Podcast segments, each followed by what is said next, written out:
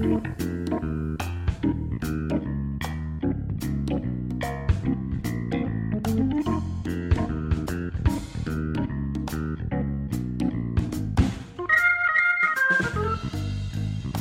ブネタワンタイムトークの時間です。皆さんこんばんは。本日のゲストの経営コンサルタント庄司康弘です。いやーこれ言うの夢だったんですよね。今日はね、えーパーソナリティの笹崎さんに、えー無理を言ってですね、えーオープニングの話をさせていただいておりますこの番組は各パーソナリティの友人知人お仕事先の方に番組1回分のワンタイムスポンサーになっていただいてさりげなくお仕事内容を PR しつつ、えーお仕事への思いや日頃のエピソードなどをお話しいただく30分のトーク番組です。えー番組の収益は難病や、えー障害などハンディキャップをお持ちの方の就労支援に使われています。えー内容はですね、えーブログ、ポッドキャスト、えー YouTube などで順次配信していいますので、もう一度お聞きになりたい方やエリア外の方は、えー番組名、ジョブネタワンタイムトークで検索してくださいということで、本日はですね、仙台市太白区長町3丁目の FM 太白のスタジオから、えー収録でですね、えーお届けしております。えーでは本日の、えーパーソナリティは、えー笹崎久美子さんです。よろしくお願いします。こんばんは。な もっと聞いた人意味わからなくならないですか？大丈夫ですか？じゃあパーソナリティですって言ってもう一回取り直しますか？いやこのままで大丈夫です。はい、どうもありがとうございます、はい、皆さんこんばんは。お聞きの皆さん、普段のパーソナリティの笹崎久美子です。今日はですね、なんと庄司君にマイクを取られてしまいまして、なんとしてもオープニングやりたいと、その熱意に私負けてしまいました。そこでですね、えー今日はたまたま収録ということもありまして、もうチャレンジとですね、そんな感じで今日のパーソナリティは庄司康弘さん、えー経営コンサルタントの庄司康弘さん、そしてゲストは私人材育成コンサルタントの笹崎でお送りいたします。ありがとうございます、えー、一つねはい。夢が叶いましたね、もう緊張緊張でですね3回ぐらい噛みましたけどね。噛み噛みますよね結構ね。はい、今更になって汗かいてきましたね。本当ですか。はいなので今日は進行は庄司さんにお任せということなんですけれども、はい、いやーでもですね、はい。あのーなかなかねあの二人っきりでゆっくり話す時間っていうのが今までなくてですね。それがこれですか。はい。ゆっくり。いやいやいやでも笹崎さんもね大変ね、お忙しくて本当にですねあの誰かを紹介したり一緒にお仕事をしたりっていう時間はありますけれども、はい。えー、なんていうんですかねプライベートトークというか雑談の時間って今までなかったなと思いましなるて。ほど。はい。でもお聞きしてるとなんて奥が深い人なんだろうって思いますし、まあ、Facebook なんかね、はいえー見てるとこの人何者なんだろうとか、ね、ラジオのトークを聞いてるとなんて強烈な人なんだろうって思うわけなので、はい。まあ、今日はですねそんな笹崎さんが何者なのかというのをですね、質問攻めにしていきたいなというふうに思いまあすの。マグロ解体ショーじゃなくて笹崎解体ショーですね。そうですね よろしくお願いします。はい楽しみにしています。えーはいじゃあですね、はいあの人材育成コンサルタントという噛みましたね。人材。はい、人材育成コンサルタントということでですね、あの簡単にですね、はいあの笹崎さんのお仕事について教えていただけますか？はい、えっ、とまあ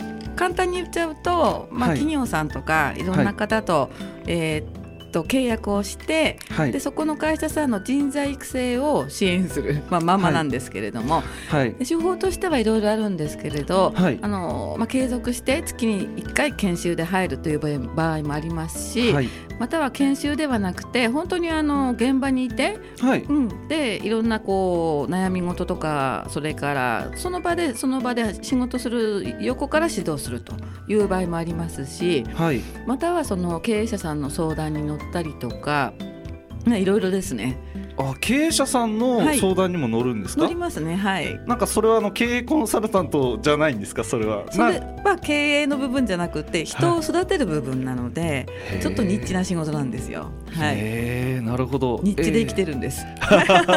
いやでもあの僕あの勝手なイメージであのマナー講師とかね、はいそういう仕事が中心なのかなと思ってたんですけど、はい、現場でこう人の管理とかもしてるんですか？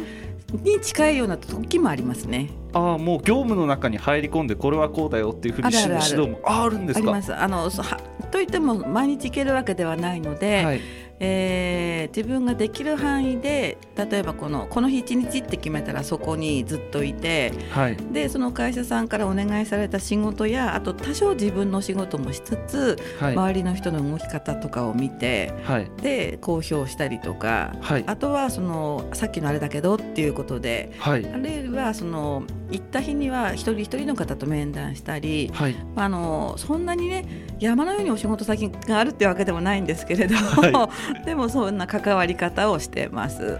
でもお仕事はなんか山のようにされてますよね。いろんなところに遠方で講演されてるじゃないですか。そうですね。あのもともと私社員教育の講師になりたくて、まあ、今もその社員教育け社員研修と、それから講演のお仕事っていうのはあるんですけれども、はいただその結局一発っていう一発っていう言い方が正しいかわかんないんだけど、はい。もうちょっとこう継続して関わるようなはい。関わり方をしていきたいなということを2年くらい前に思い始めてはい。でもともとあのプロコーチでもありますので、はい。うん、そういうところを願ってるとねそういうお仕事が少しずつ増えてくるんですよやっぱり。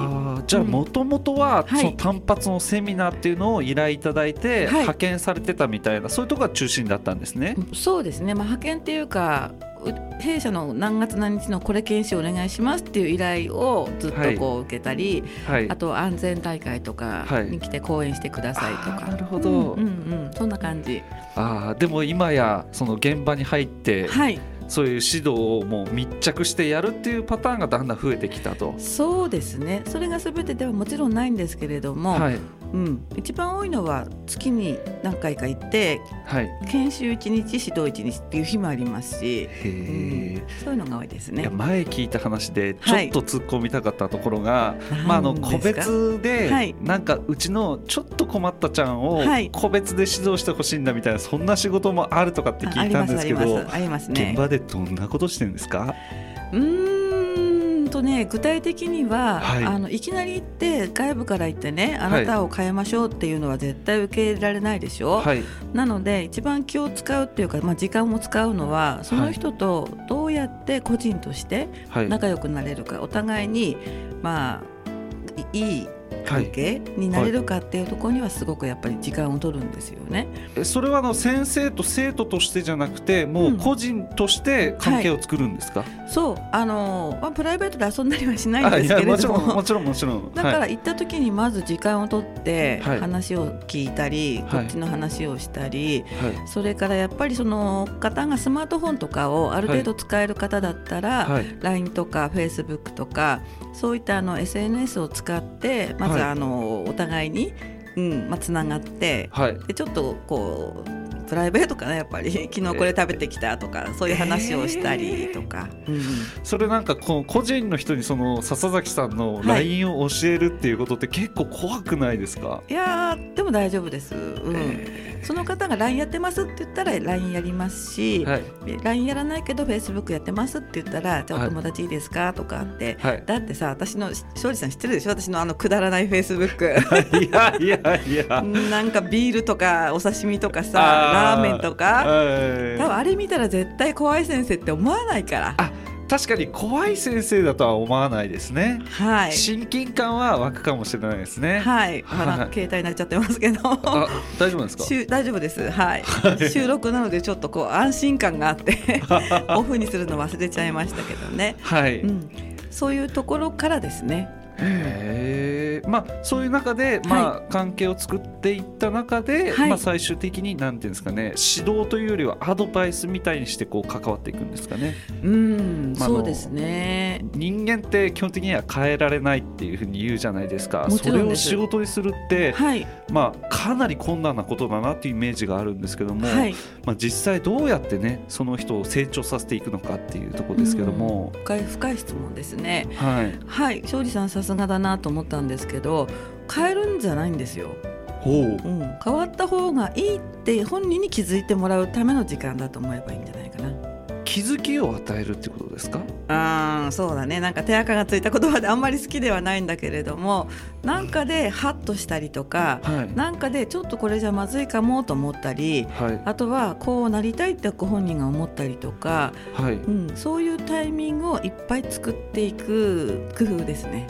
へえなんかそのえー、笹崎さんっていうか高知協会の何たるかとかって結構フェイスブックで僕見るんですけども代表幹事やってますからね。はい、はい。うん、いやあのなんか仕事全然コーチっぽくないなって思った 思ってたんですけど、はい、そういうの聞いてるとあまさにコーチングの世界だなっていうふうにちょっと思いましたね。ね。うん、おっしゃる通りです、うん、なのでコーチングとかマインドとかコーチングの考え方っていうのはものすごくつく使ってるんですけれども、はい、だけどコーチングっていうとまたちょっと経路が変わってくるので、はい、あえて使わないようにはしてるんですね。コーチ協会の皆さんごめんなさいですけどでもコーチングで学んだノウハウっていうのは現場にものすごい生きてるってことなんですね。そうですねほとんどコーチングだと思います。うんまあ、コーチングっていうのもコーチとして生きて生きていくだけじゃなくて、まあ、そういう使い方というかそういう生かし方も、まあ、世の中に大きくコーチングって実は貢献してるんだなっていうことですね。そうなんですあのコーチングっていうと本なんか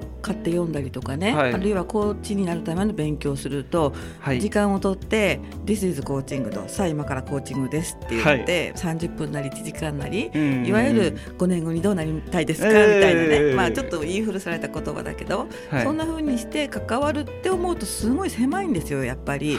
だけどコーチングって相手の在り方、あとはその自然な状態ナチュラルな相手の状態を肯定して承認してあげることなのでそれがまあ基本方針なのでね、はい、だからあなた変わりなさいっていうのはもう完全に違うんですよコーチングではなく、はい、ただ変わった方がいいところをどうやって本人が自分で気づくかっていうところのステージを用意してあげる、はい、それがまあちょっとあのこの人特定個人的にこの人なんとかっていう場合はそういうふうな関わり方ですね。いやなんかものすごい深い話になってきましたけども 深すぎてちょっと浮上しないとダメかもしれないですね。いやいやいやまあでも詳しくはですねまたちょっと後半のね、はい、話にしていきたいなと思いますので、この辺でですね、はい、えー、今日のですね、えー、曲の方ね、えー、本に入っていきたいんですけども今日はね、ゲストが笹崎さんですので、はい、えー、笹崎さんのね、えー、リクエスト曲ということでご紹介お願いしてもいいですか？そうですね。じゃ軽くエピソードからなんですけれども、はい、実はあのこれ収録なんで、えー、オンエアを聞いてる皆さんにすれば4日前になるのかな、はい、あのあるお仕事先に行ってきてとっても素敵なですねウェディングドレスの、まあ、工房さんというか、はい、えー、ウェディングドレスを、まあ、こう売ってたり作ったりしてくれる方でところに行って。はい、でちょっとあのお仕事の打ち合わせとかをしてきたんですけど、たまたまですね共通の知り合いがいて、はい、その人と接点があるってお互いに思ってなくて、はい、すごくびっくりしたんですよね。はい、でその共通の知り合いって私あの岩手県の花泉図書館さんでちょっと一緒にお仕事したっていう方なんですけど、その方の話が帰り新幹線で一緒に帰ってきたんですけども、男性の方なんですけどすっごい面白かったんですよ。でその方がですねちょっとあのいろいろ音楽協会にもいたと。いう経験があってその時にいろんなお話を聞いた中で、はい、この方の名前も出てきたので今日はそのそれに絡めて、はい、えー、LR の「ノッキンオンユアドアをリクエストします。はい。では皆さんお聞きください。LR でノッキンオンユアドア、えー、1995年平成7年の曲です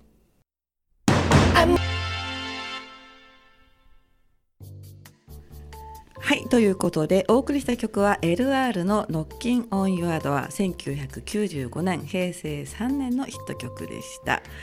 はい、えー、本日はですねこの喋ってる私がゲストで、えー、普段ゲストのパーソナリゲストの庄司さんがパーソナリティをやってるということで、はい、えー、お聞きのお客様がわからなくならないように、はい、えー、本日のパーソナリティはどうぞ。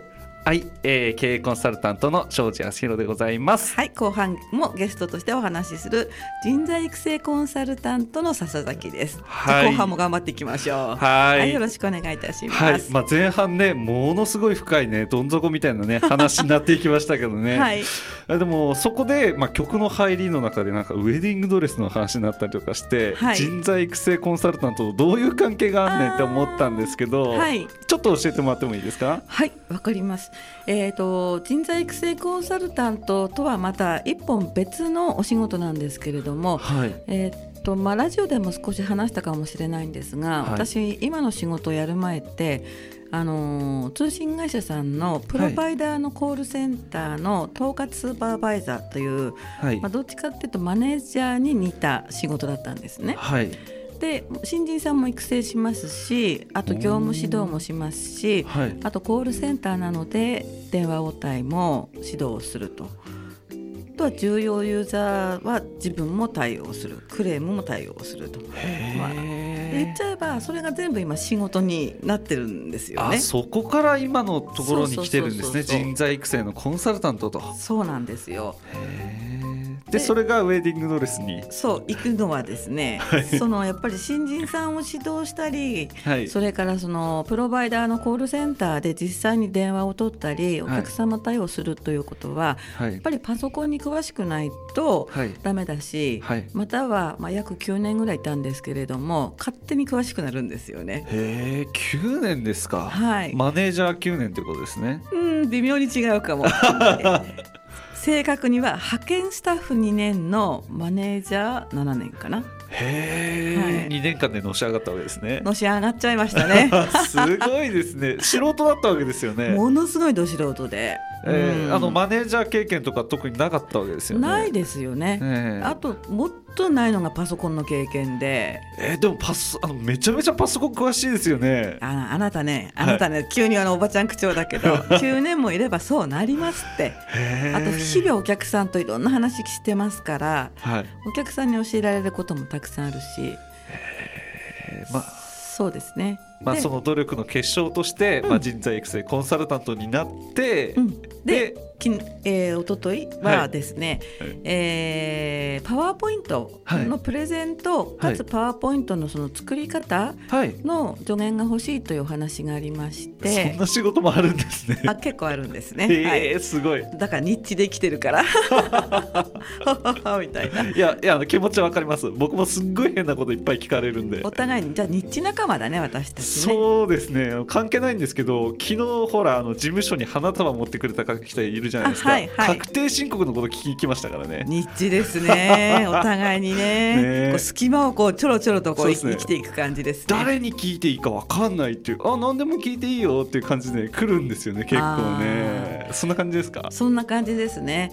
でこれが面白いもので、はい。さっきあのお話ししたようにはい。結局そのコールセンターの、まあ、統括スーパーバイザーっていうのはいろんなことをやりますよね、勤怠管理をやったり提案をしたり、はい。クレームとか電話応対、それからもともとインターネットにも詳しくなきゃいけないと、はい。そのいろんな方面で仕事をしてくるくるとはい。もちろんそれが全部今の仕事になるんですが、はい。ただそれを全部自分のプログラムにしちゃうと何屋さんか分かんないんですよね。そうですね、うん、なもんだから初めて私とはい。会う時に電話応対の研修ではい。私を知ったっていう人は、次に紹介してくださるお客さんも電話応対なんです。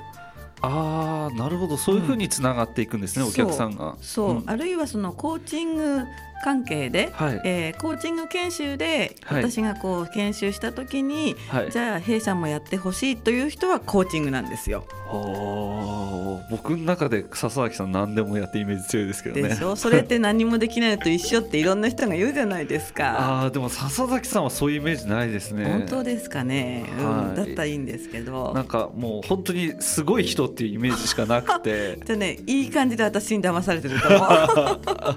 でまあウェディングドレスに戻した方がいいですかね。あじゃあ戻しますと、はい。えーその方を紹介してくださった方っていうのははい。あのーやっぱりそのパソコン部分で、はい。その方の会社に何回か行って指導したことがあるんですよ。はい。うん。まあ、私はあのワードで作るチラシ講座っていう結構人気の持ちネタがあるんですけれどそもんなのもやってるんですね。結構人気なんですよこいやれでもそれ人気出ますよそれ。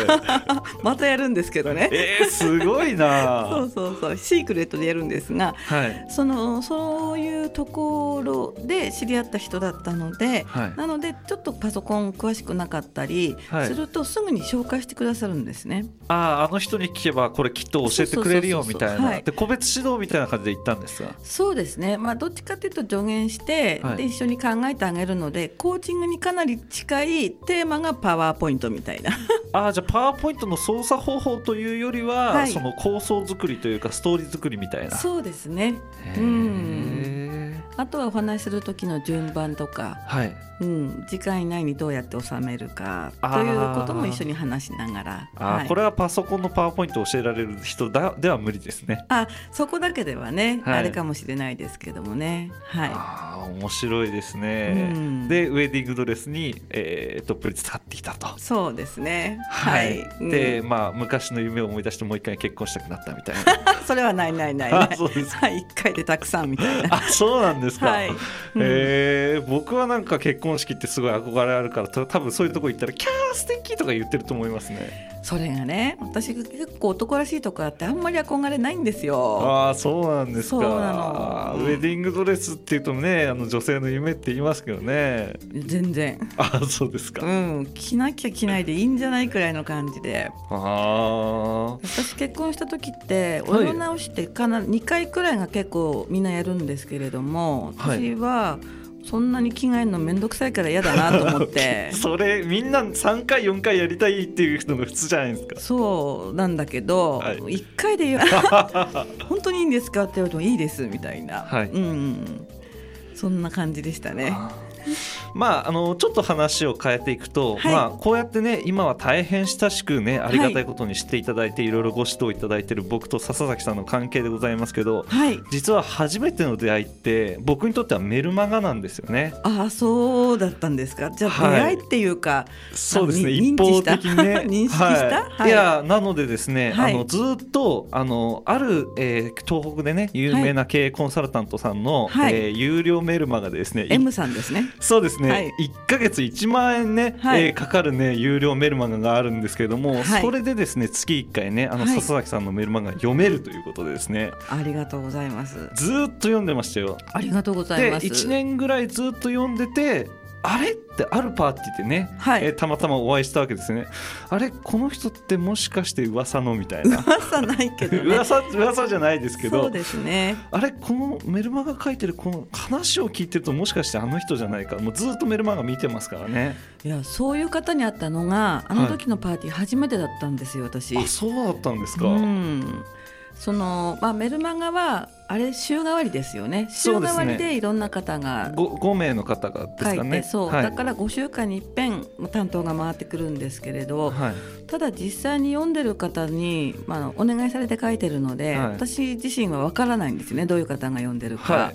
初めてですよあの時。読んでますってでもあの時56人多分いましたよね読んでる人ねそうだから感動しちゃって、はもうキャーみたいな感じで、はい。みんな言わないんですね。言わないんですね。はい。いやでもあのそのね M コンサルタントさんとですね、はい。あの組んでええ。その旅館の,、はい。そのえー、と電話受付でなんか売り上げを1.5倍にするとかっていう研修とかやってましたよね確かね。あったっけ？なんかそんな指導ありりましたよね。一回佐々木さんが行って電話を受けて、はい。こうやって受けるともっと売り上げ上がるよみたいなことやってるんですよね。そうね。あの正確に言うと研修ではなくって、はい。そのそのための素材を取りに実際に電話を2日間取ったという経験ですね。新潟県の方に来まして。はい。で行ってすぐには電話取れないんですけどはい。ただ電話オペレーターの経験があると、はい。横から指導してもらえればなんとか取れるんですよ。あああの僕もわかります。あの、はい。そういう仕事やってたことあるので。そうですか。はい。そうだから大体のメニューと大体の基本とを聞いてではい。実際取るんですけれど、もうちょっと横についてもらって指さしてもらってこれ読んでこれ読んでっていうと結構取れるんですよね。はいでもすごくやっぱり思ったのは、はいとてもあの固定のお客様が多いみんなに愛されてる旅館さんなのではい名乗らないんですね。お客さんがそうなんですよ。名乗らないんです。はい。例えばその笹崎と申しますけどっていうのが一般のお客さんだとするとはい。なんかあ山だけどとか角だけどとかはとか。え？坂だけどかそんな。えそれや山田さんとか川口さんとかそういう感じですか？ちっちっちっち。お家のそのある場所。え？よくそういう言い方するじゃないですか。地域が狭いとあーあのあそこのなあの角の人みたいな。そうそうそうそうそうそう。そんな感じで電話来るんですか？そういうのがあったんですね。旅館ですよね。そうなんです。だから本当に固定のお客さんおなじみさん。うん。だから私はもうちょっとこういわゆる電話応対の感じでいくと向こうがびっくりしちゃったりしてね、あえあなた誰みたいな。な何キチキチしてんの？そうそそうそうそうそう。そうそれもまた面白い経験でしたね。あーいやまあでも本当にねその,、まあ、その方はね販売促進の会話コンサルタントなので、はい。まあ、僕はそういうふうにあのガリガリとね営業をどんどん伸ばすっていうねコンサルタントさんなのかなってこう思ってたんですけども、はい。まあ、それだけではなくね、はい。そう人のね才能とかね能力をどんどん引き出すねはい。素晴らしい方なんだなっていうことをですね最近ちょっとずつ分かってまいりました。そうなんですね。はい。はい、えーではですね、はい。えー今日はですね聞きたかったね笹崎さんのことがちょっとね聞けたのでですね、すごく嬉しかったんですけども残念ながらそろそろ時間なので、エンディングは、えーお任せしてもいいですか？ましたね。はい、ははい。い、ということでまたボールがこっちに戻ってきたんですけれども。はい、はい、えーお送りした本日のジョブネタワンタイムトークは、えーゲストがただいま話している私ですね。人材育成コンサルタントで、えー社員教育講師の笹崎久美子の話をお送りいたしました。そして本日のパーソナリティは？えー経営コンサルタントの庄司康弘です、えーいいあの素晴らしい経験をどうもありがとうございました、はいありがとうございます、えーではですね、えー次回のジョブネタワンタイムトークはあの初めてお願いしていたマシンクラブからのご出演ということですが、えー株式会社引地の熊谷雄一社長にお話を伺いたいと思います。いかがでしたでしょうか、えー皆様この後引き続きこの後も FM 大白の番組でお楽しみください。それでは皆さんまた来週をお楽しみに。今日はどうもありがとうございます。ありがとうございました。